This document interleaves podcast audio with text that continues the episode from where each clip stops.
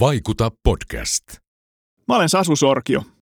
Tervetuloa Smile Audiovisualin Vaikuta podcastin pariin. Tässä podcastissa käsitellään tämän hetken puhutuimpia ilmiöitä ja teemoja yritysten, brändien ja viestinnän näkökulmasta. Mukana on vieraita laidasta laitaan ja pääsen kuulemaan mielenkiintoisia oppeja ja ajatuksia sekä sukeltamaan pintaa syvemmälle. Tämä on Vaikuta podcast. Tässä jaksossa käsitellään startup-kenttää. Vieraanani on Henri Pallonen Avitlilta, jolta löytyy vahvaa osaamista markkinointiteknologioista. Lisäksi Henrillä on laajalti taustaa yrittäjyydestä ja startuppien konsultoinnista. Henri kertoo, miten startuppien kannattaa markkinoida ja miten ne ylipäätään eroavat markkinoinnin osalta muista yrityksistä.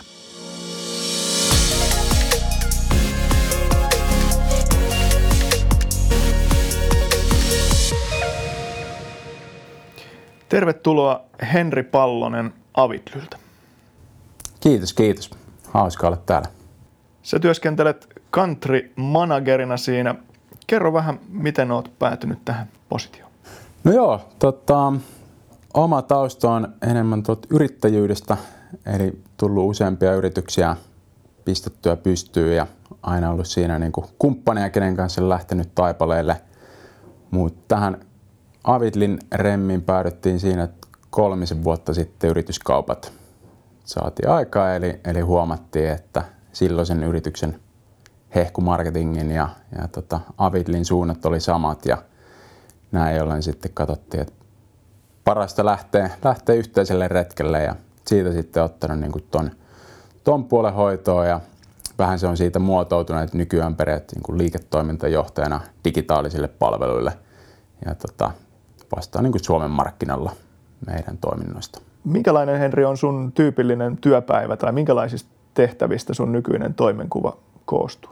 No siinä on, on niin sisäistä ja ulkosta, eli tota, sisäisessä vedän tiimää ja, ja on niin siellä auttamassa porukkaa luomaan uusia ratkaisuja ja menetelmiä, miten, miten asiakkaita voidaan auttaa. Mutta sitten siellä niin asiakkaiden päädyssä kun on, niin siellä se on joko, että saadaan, saadaan hyvin niin kuin ymmärrettyä, että mitkä ne tavoitteet on ja muotoiltua se, se puoli, että tiedetään mikä on se suunta. Tai sitten kun ne on tiedossa, niin mietitään sitä prosessia, että miten niihin päästäisiin. Ja jos se on vielä kunnossa, niin sitten se on enemmän, että meillä on selkeät mitattavat tavoitteet. Ja siinä se on, että miten me niihin tavoitteisiin päästään. Eli ihan niin kuin konkreettisen toimintamallin ja, ja tota, markkinointitoimenpiteiden miettimistä, että mitä pitäisi tehdä. Minkälaista kokemusta sulla on tästä startup-kentästä sitten? No startupista on paljon niin kuin sitä kautta, että ollut auttamassa, eli tarjonnut palveluita. Ja sitten toki niin kuin itsekin tuntenut, tuntenut sitä niin kuin nahoissani, että miltä se niin kuin varsinainen työ näyttäytyy ja tuntuu, vaikka mitään niin kuin suurempia scale ei ole tullut tehtyä, että ne on niin kuin ollut palveluliiketoimintoja, mihin on, on tota, keskittynyt, mutta on niin kuin hyvä käsitys siitä, että, että kun startuppeja auttaa, että mitä, mitä ne tuntemukset siellä on ja mitä ne ongelmat heidän päädyssä niin kuin pystyy olemaan ja pystyy sitä kautta niin kuin keskustelun kautta havainnoimaan, että missä nyt ollaan menossa, että onko tärkeämpää saada tuotteesta feedbackia mahdollisilta asiakkailta vai ollaanko jo siinä pisteessä, että meillä on tuote, mihin pitäisi saada mahdollisimman paljon asiakkaita? No eroako sun näkemyksen mukaan startupit muista yrityksistä viestinnän ja markkinoinnin osalta? No siinä on kyllä tosi paljon eroja. Et tota, jos nyt miettisi vaikka niin kuin startupin sitä elinkarta, että, että ensimmäisenä on se, että saadaan joku idea. Ja yleensä se idea muodostuu siitä, että ollaan havainnoitu joku ongelma. Ja, ja paras tapa havainnoida ongelma on, että on sen itse kokenut, jolloin siihen on jonkunlainen suorempi suhde, että, että ei kannata lähteä miettimään niin kuin pelkästään, että mitä kaikkia ongelmia maailmassa on, vaan se oman havainnoinnin kautta, kun huomaa, että itse olen törmännyt tähän ongelmaan, niin siitä lähtee sitä ratkaisemaan. No siitä sitten niin kuin riippuen, että minkälainen se, se tota, tuotettava palvelu tai tuote on, niin seuraava step olisi vähän saada jonkunlaista tractionia sieltä markkinoilta, että onko tämä edes niin kuin asia, minkä muut ihmiset kokee ongelmaksi, ja jos sitä koetaan ongelmaksi, minkä tyyppisiä ratkaisuja ehkä niin toivottaisiin, joten ei kannata niin kuin sinne kellariin jemmata sitä omaa ideaa ja ruveta siellä sitä duunaa, vaan kaikissa illallisilla ja kavereiden kanssa ja urheilemassa kun on, niin avata suuta ja kertoa, että tämmöistä vähän miettinyt. Ja sitä kautta saa niin kuin ensimmäistä NS-markkinatutkimusta, että hei, tämmöistä on, on niin kuin muutkin havainnoinut ja tähän haluttaisiin ratkaisua, jolloin se niin kuin painopiste liikkuukin jo siihen, että hei, tähän kannattaa lähteä niin kuin jotain tekemään. Et, et hyvä esimerkki mun mielestä on toi kiveheiton päästä tässä swappia, jotka kundit huomasivat, että he ei oikein tämmöistä niin kuin hyvää jälleenmyyntikanavaa käytetyille puhelimille ja osti vähän käytettyä puhelimia ja rupesi niitä myymään ja huomasi, että tämä toimii. Ja sitten vasta niin kuin lähti sitä skaalaamaan sen sijaan, että olisi tehty isoja exceleitä ja laskeskeltu ja mallinnettu, että, että miltä tämä niin kuin voisi näyttää vaan niin kuin tosi aktiivisesti tekemiseen.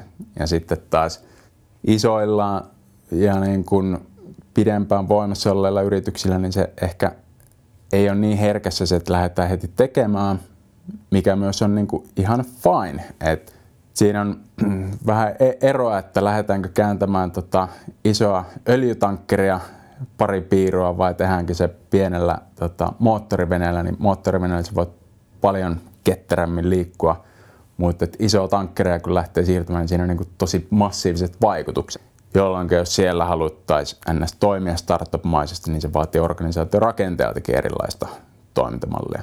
Mutta paljon se siellä niin kuin ison yrityksen voima tulee myös, että on selkeät maalit ja tavoitteet ja, ja niitä kohti tehdään actioneita, kun ehkä niin kuin startupissa vielä ne maalit ja tavoitteet ei ole niin muodostunut, vaan siinä niin kuin haetaan vähän kaikkeen sitä niin kuin rakennetta ja suuntaa ja, ja sen takia se niin kuin testaamisen kautta eteneminen on, on niin kuin ehdottomasti se tapa.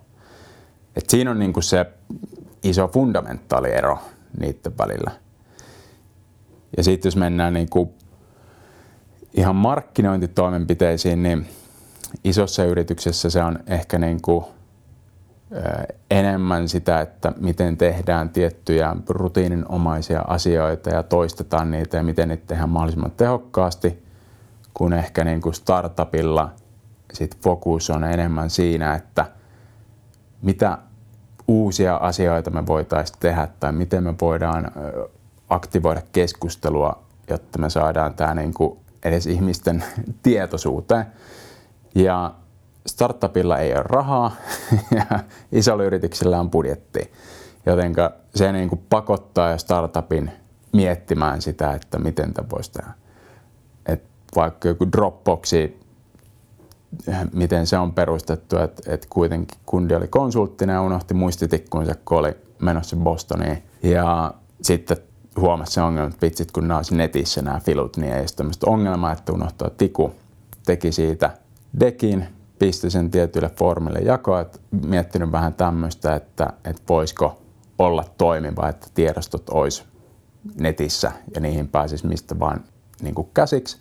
Ja sieltä tuli paljon positiivista, että kyllä, ja olisin valmis heti, heti ostamaan palvelu, jolloin sillä oli niin kuin jo siitä ideasta ilman, että sen enempää oli tehty kuin yksi PowerPoint-dekki, niin vahvistusta tietyltä määrältä loppukäyttäjiä tai mahdollisia loppukäyttäjiä, että hei, tämä voi toimia. No sitten siinä, jos vielä jatkaa niin kuin sen kautta tota, havainnointia, niin miten se sai niitä käyttäjiä, oli se, että se löyti ne tietyt niin kuin ensimmäiset käyttäjät, ja kun sieltä jako tiedostoja, niin se toinen käyttäjä oli, että hei, että pistä sullekin Dropbox-tili, niin päästä näihin tiedostoihin käsiksi. Jolloin se niin kuin pystyi sillä koko ajan luomaan, että kun oli yksi käyttäjä, niin oli väkisin kaksi käyttäjää tai kolme käyttäjää. Ja tälleen se niin kuin lähti skaalautumaan. Ja tämä ehkä tunnetaan niin kuin sit tuolla kasvuhakkerointi tai growth hacking nimellä, että ei mennä sillä niin kuin median tai mediaostoilla tai tämmöisillä niin kuin perinteisillä keinoilla, vaan haetaan niin kuin sekä siinä tuotteessa että siinä markkinoinnissa sitä tapaa, että miten se itse tuote ja vetää enemmän sinne niin kuin käyttäjiä. Monet näistä tota, esimerkkeistä on aina tuolta ö, digitaaliselta puolelta ja sullakin on pitkä kokemus digitaalisista työkaluista. Kymmenen vuotta sitten puhuttiin vielä digitalisaatiosta, joka nyt toivon mukaan on jo, jo, jo pikkuhiljaa saapunut yritykseen kuin yritykseen. Minkälaisia digitaalisia työkaluja sit, tai miten, miten niin kuin startup tästä niin, kuin niin sanotusta digitalisaatiosta voi hyötyä tai mitä se tänä päivänä siitä hyötyy? No jos miettii vaikka tota niin Martek-vuorta, niin se niin kuin, työkaluista ei ole pulaa, että, että se on niin kuin enemmän just se, se probleema, että, että mitä työkaluja pitäisi käyttää. Ja, ja siinä just ei kannata lähteä niin kuin siltä kantilta, että mikä on hyvä työkalu, vaan kannattaa lähteä enemmän määrittelemään, mikä on se asia, mitä pitäisi saada aikaa.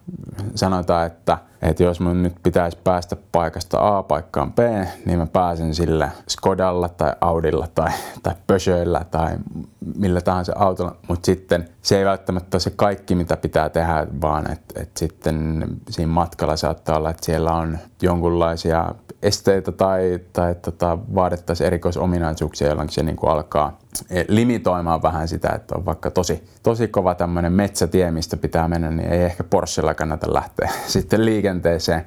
Mutta että et tuossa niin startupin maailmassa, että sanotaan vaikka, että alkuun, että no hei, että meidän pitäisi jollain tapaa pitää asiakkaita informoituna, niin sitten se kysymys, no mikä olisi se kanava, missä ne, me niitä informoidaan. On, riittääkö somea vai pitääkö meillä olla jotain virtuaalisia tapahtumia vai pitääkö meidän vaikka mailitse niitä lähestyä, haluaako ne olla mailitse tota, meihin kontaktissa. Ja paras tapa selvittää, että aloittaa jokaisessa, ottaa jonkun työkalun ja lähtee tekemään ja katsoo sitten, että hei, itse asiassa ne haluaakin meiltä sähköpostia. Että ajateltiin, että ne haluaa vain somessa meitä niin kuin seurailla, mutta tietyn tyyppinen informaatio selvästi mailitse on niin kuin mitä halutaan kuluttaa. Ja sieltä saadaan sitten niin kuin havainto, että no mitä me haluttaisiin lisää tähän tiettyyn kanavaan, vaikka sitten mailiin, että sitä pystytään vielä tekemään paremmin. Tai että sitä voidaan personoida paremmin sitä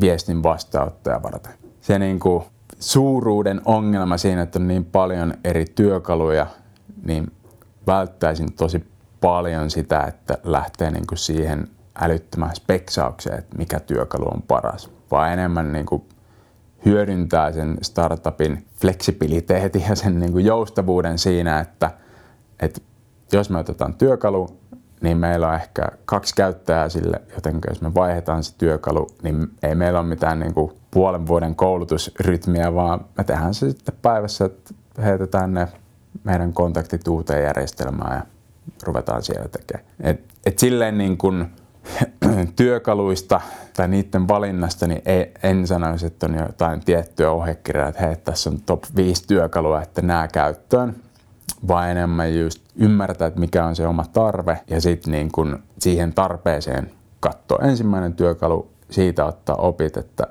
mitä ehkä ominaisuuksia tarvittaisiin lisää, että voi tehdä tätä nopeammin, paremmin laadukkaammin ja sitä kautta se niin kuin etenee askel kerrallaan kohti sitä oikeaa ratkaisua. Siihen growth hackingiin liittyen, niin onko nämä edelleen niin kuin samat entiteetit, että millä, millä asiakkaat lähestytään, just puhuit sähköpostista ja, ja tietysti some on aina, aina läsnä, mutta tuohon markkinointikommunikaatioon tietysti niin kuin osa teknologiasta on jo aika pitkäänkin ollut läsnä ja on kehittynyt ja, ja näin. Niin mihin sä näet, että tämä teknologia on suuntautumassa sen osalta? Et tuskin enää pelkkää uutiskirjettä tehdään. Ei, ei kyllä. Ja tota, sitten taas niin kuin just, että mi, ehkä niin kuin enemmän sen paletin valitseminen, että mikä kanava on minkäkinlaisen informaatio oikein. Et, et ehkä jossain niin kuin Instagramissa ei kannata pörssitiedotteita julkaista, että se on niin kuin oikea, oikea media siihen.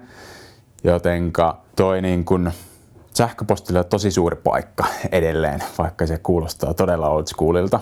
Mutta et, et jos se on ainut kanava, niin sitten on tosi heikoilla. Mutta et, et, tota, on paljon niin kuin, no sanotaan, että monien verkkokauppojen suurin ostoihin johtava kanava edelleen sähköposti. Mutta sitten jos me mietitään, että mihin suuntaan se on kehittymässä, niin no taas jenkki-esimerkki, mutta esimerkiksi vaikka peloton. Eli sä ostat fyysisen pyörän, kuntopyörän ja sitten sulla on siihen se appi ja sulla on appiin subscription, jolloin ne saa niinku, heidän liiketoiminnassa saat siitä kertaostosta rahat ja sitten sulla on niinku jatkuva MRR-pohjainen kuukausilaskutteinen fee.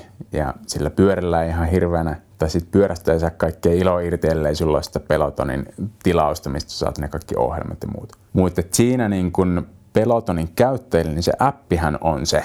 Eli sä et tapaa ketään pelotonin myyjää, sä et ole minkään pelotonin personal trainerin kanssa missä, vaan se appi ja miten se kommunikoi sulle, niin se on periaatteessa kontaktipiste siihen yritykseen. Ja toi on niin kuin ehdottomasti se, mihin kaikki on menossa, että, että on se sitten vaikka joku traktori, niin sitten sulla on jatkossa se appi siihen, millä sä niin kuin hoidat tilat, huollot ja niin kuin katot sitä itse koneen kuntoa ja muuta. Ja se on se kanava, missä sä keskustelet sen yrityksen kanssa. Pankissa en ole ihan hirveän montaa kertaa käynyt viime vuosina, mutta pankin appia on käyttänyt aika paljon ja useammankin pankin. Ja alkaa tekemään niin kuin valintaa siitä, että, että minkä pankin palveluita haluaa eniten käyttää sen pohjalta, että minkälainen se appi on.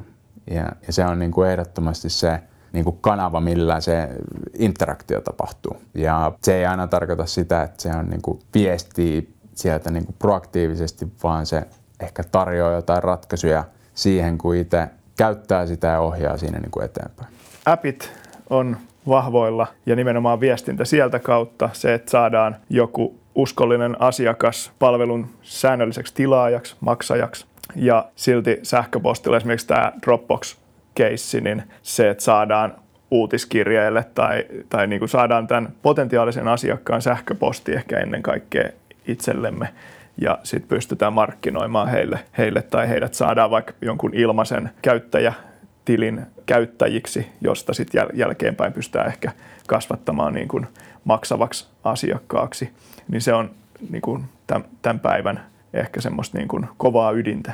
Joo, kyllä niin kuin periaatteessa saasi yrityksiä, jos katsoo, että, että melkeinpä mikä tahansa softa, kun menet sinne sivuille, niin siellä on free trial. Ja sitten sä laitat sinne sun mailia ja sä pääset sitä käyttämään. Ja yleensä se lähestyminen niiltä on sitten, että nehän pyrkii opettamaan sua mahdollisimman hyvin käyttämään sitä tuotetta, jotta kun sä opit sitä käyttämään ja alat saamaan siitä hyötyä, niin sä oot valmis maksamaankin siitä. Ja siellä niin kuin vaihtoehtoja on, että sua opetetaan siellä tooltippien ja muiden kautta, kun sä käytät sitä itse palvelua. Mutta entäs jos sä et sinne, niin sit sut pitää jollain tavalla niin kuin saada silti koulutettu ja siinä kuitenkin sähköposti on one-to-one kanava, että, että jos on somefiidissä, niin se on kilpailemassa aika monen muun tota, asian kanssa, että, että kun se pystytään personoimaan vaan sulle oikealla tavalla palvelevaksi se maili, niin sitä kautta niin kuin sua saadaan vietyä eteenpäin. Ja taas toisinpäin, niin, niin siellä niin kuin SaaS-firma saa feedbackia, että no okei, että onko nämä viestit semmoisia, että, että käyttäjä haluaa niitä lukea ja oppia niiden kautta vai pitääkö niitä kehittää. Että se niin kuin auttaminen ja, ja sen käyttäjän kouluttaminen on siinä se paras markkinointi. Että se ei niin kuin, että automatisoidaan sinne viisi maileja, että osta, osta, osta, niin, niin se ei niin kuin auta, vaan just se niin kuin aito auttaminen ja, ja sen niin kuin tuotteen pariin ohjaaminen ja miten siitä saa niitä hyötyä, niin se on se paras markkinointi. Ja se on ehkä myös se, missä niin kuin tulee, että no okei, että onko asiakaspalvelun markkinointi ja kenen tehtävänä nämä on tehdä, niin se on enemmän niin kuin tiimityötä sitten, että, että mitä asioita meidän kannattaa nostaa ja ymmärtää se tuotteista, mitkä on ne featuret, mitä se käyttäjä yleisemmin käyttää, mitkä on ehkä ne asiat, mitä käyttäen saa niin kuin nopeasti eniten hyötyä. Joo, kaikki ö, startupit ei tietysti uskoakseni ole ö, appipohjaisia. Varmasti iso osa ja just toi skaalautuminenkin liittyy tietysti siihen. Miten sitten, jos startupilla ei ole appia tai ei ole tulossakaan, ei ole vielä tai ei ole tulossakaan, niin sitten on tällaisia markkinointitoimia, niin kuin vaikka just podcastit, videot, webinaarit. Mitä hyötyä näistä voi startupille olla? Mm, no tolle periaatteessa niin kuin, että ottaa sen tilan haltuun. Sanotaan, että jos itse pystyy muodostamaan tai huomaa ongelman, mihin ei ole muita ratkaisuja, ja sitten alkaa omimaan sen ongelman itselleen, että käy kertomassa siitä ongelmasta ja ennäs niin kuin mahdollista ratkaisutavoista muiden medioissa, niin siinähän sitä niin kuin saadaan ihmisten tutkalle taas se, että, että sen sijaan, että itse luo itse omaa mediaa, niin käyttää muiden mediaa siihen sen viestin viemiseen. Ja jälleen kerran, kun startupilla ei, ei välttämättä sitä budjettia ole, mutta aikaa sitten niin kuin on, koska jos sulla ei vielä asiakkaita, niin sun aika ei mene asiakastyöhön, niin silloin se niin kuin fokus siihen, että käy ja saarnaa sitä, sitä omaa viestiä, niin saa sen niin kuin tietoisuuden. Ja sitä kautta, kun no sanotaan vaikka, että on podcastilla mukana, niin sehän ei ole mikään niin kuin kertarysäys, vaan se on siellä Spotifyssa tai iTunesissa tai muissa palveluissa kuunneltavissa monen monen kertaan, jolloin se on niin kuin jatkuvasti sitä tietoa vievä ja, ja niitä kuuntelijoita kouluttava. Mutta toi on niin tosi hyvä strategia siinä niin kuin myös se, että, että jos ei olisi vaikka tuotetta vielä valmiina, sanotaan, että tekisi täysin uudet rautatiet, että startup, mikä lähtee rautateille, niin siinä on aika iso investointi, mikä tarvitaan ja se ei ihan niin kuin tuu sille, että no testataan vähän, että otetaan yksi juna tonne kulkemaan, niin silloinhan sun pitää niin kuin saada sitä brändiä luotua enemmän. Ja siinä niin kuin parempi olisikin, että, että ottaa jonkun tosi voimakkaan kulman, mitä itse vie eteenpäin. Ja sitten ehkä niin kuin PRn oikeanlainen hyödyntäminen öö, just podcasteissa, muissa medioissa vierailu. Ja yksi mikä on, niin sitten tekee niin itse tosi aggressiivisen vaikka sisältömarkkinointistrategia, että tosi voimakkaasti siihen spesifiin asiaan liittyvää sisältöä lähtee luomaan. Ja on tota, yksi suomalainen tämmöinen huoneistojen, mikä se nyt on, on niin kuin nimeltään, tämmöinen niin kuin huoneistojen vuokrauspalvelu, eli kalustettuja asuntoja, niin ne itse asiassa otti tosi fiksun PR-strategian. Ne alkoi vaan laittaa PR-tiedotteita pari-kolme per viikko eteenpäin.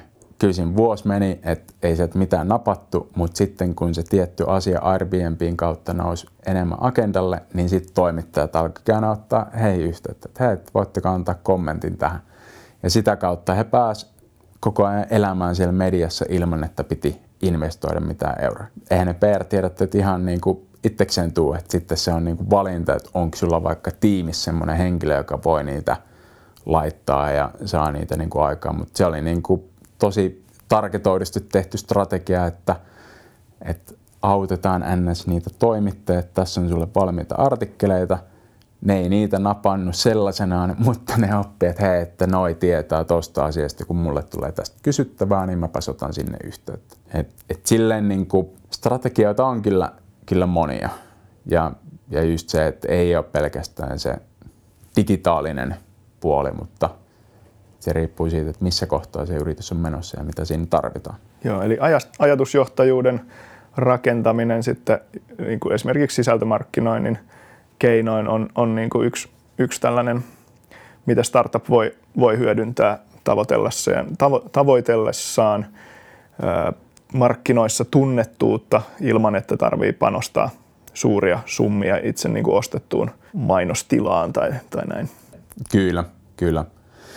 Ja tota, sitten niin kuin osa yrityksistä on tehnyt niin, että ne rakentaa jonkun oman oppimisympäristön, että ilmaiseksi opettaa heidän asiakkaita jostain asiasta, jota kautta sitten taas se niin kuin tuo siihen eri tavalla vetoa, että, että ihmiset haluaa tulla oppimaan ja sitä kautta ne niin kuin pääsee siihen, siihen tota, brändiin tutustumaan ja tutustua, että mitä nämä tarjoaa. Joko niillä on se tuote heti tai ei ole. Mutta esim. aikanaan, tota, mikä oli niin ensimmäisiä tämmöisenä, niin Basecamp, mikä on tämmöinen projektihallintaohjelma, niin niille ei ollut sitä softaa. Ne vaan rupesi kirjoittamaan kaikista niin kuin projektin hallintaan liittyvistä ongelmista ja miten niitä kannattaisi tehdä ja opettamaan niin kuin periaatteessa proikkareita proikkaroimaan paremmin ja, ja sitä sisältöä sitten alettiin kuluttamaan. Niillä oli jo periaatteessa fani tai tämä niin fanbase valmiina ennen kuin se tuote tuli ulos ja sitä kautta ihmiset sitten niin kuin, kun tuote saatiin valmiiksi, niin päätyi sen tuotteen pariin suoraan. Joo.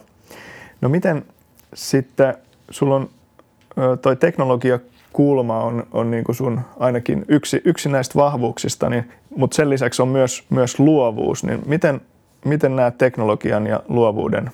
Kulkeeko ne käsi kädessä? Joo, kul, kulkee niin kuin todella paljon ja siinä just se, että no miten sen luovuuden määrittelee, niin, niin tota, ää, sanotaan vaikka, että joku, joka on Excelin kanssa todella luova, niin yleensä se saa niin kuin parempaa lopputulosta ja nopeammin ja helpommin kuin sitten se, joka ei ole niin luova sen, sen tota Excelin käytössä, että on vaikka vaan kaavoihin kangistunut ja ei osaa niin kuin ajatella sitä uudella tapaa. Niin tuossa se, että kun sitä teknologiaakin miettii luovasti, niin sähän rupeat periaatteessa venyttämään sen alkuperäistä käyttötarkoitusta ja, ja käytät sitä eri tavalla kuin muut, mikä on taas sitten erottuvaa muista kilpailijoista, kun se on oikein tehty.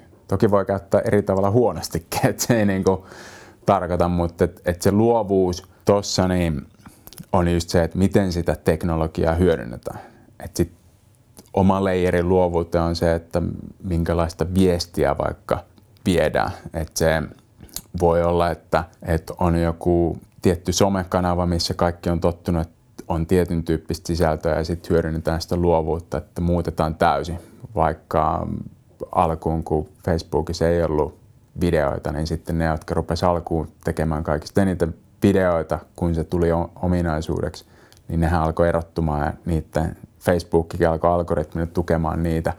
Jotenkin siinä se niin kuin luovuus teki niistä menestyjiä, jotka adaptoitu nopeiten niihin uusiin mahdollisuuksiin. Minkälaisia ohjeita antaisit ihmiselle tai ryhmälle, joka on perustamassa startuppia, niin minkälaisiin asioihin tulisi kiinnittää huomioon, että kannattaako sitä logoa jäädä viilailemaan kuinka pitkäksi aikaa vai mi- mihin se fokus kannattaa pistää? Um, no yrityshän ei tarvii niin kuin alkuun edes nimeä.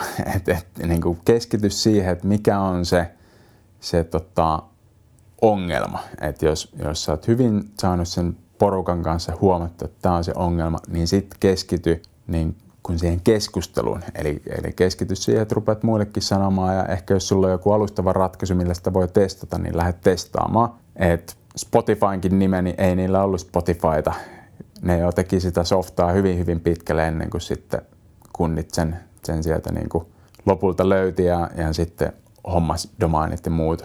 Et siihen jos jää kiinni, että, että mietitään vain sitä nimeä ja, ja logoa viilaillaan, niin silloin fokus on ihan täysin väärissä asioissa. Et, et se fokus enemmän siihen ongelmaan, miten sitä ratkaistaan ja niin kuin ensimmäisten ratkaisuajatusten tota, rakentamiseen. Ja se ei edes niin kuin investoreillekään, että jos sä oot tuolla niin kuin hyvän idean kanssa ja investorit huomaa, että, hei, että nämä, nämä niin kuin miettii tosi voimakkaasti tähän hyvää ratkaisua ja tässä on hyvä tiimi, niin sitten se voi olla, että ne heittäisiin jonnekin kiihdyttämään, missä sitten lakimiehet ja muut on auttamassa, että kannattaako edes tietynlaista nimeä ottaa.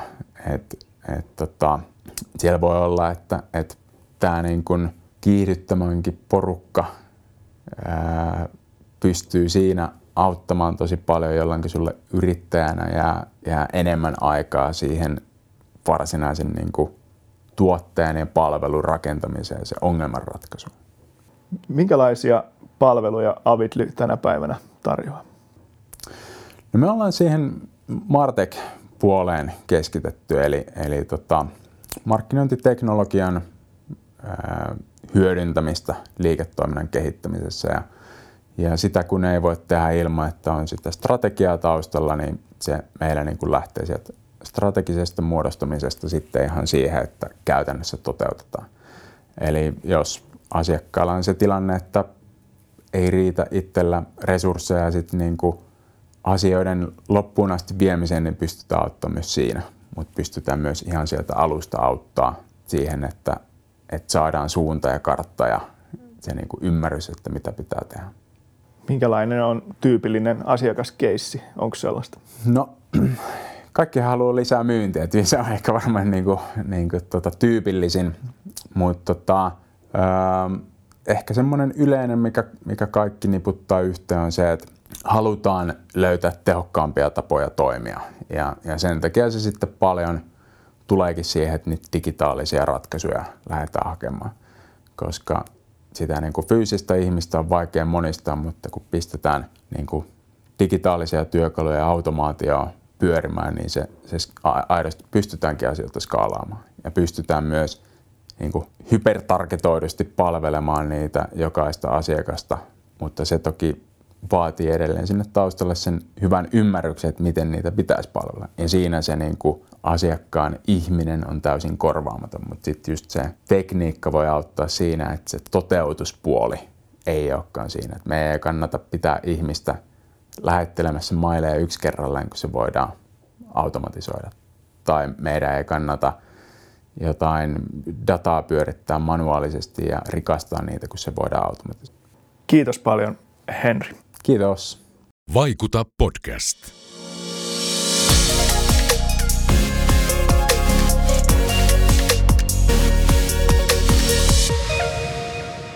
Vaikuta podcastin sinulle tarjosi Smile Audiovisual.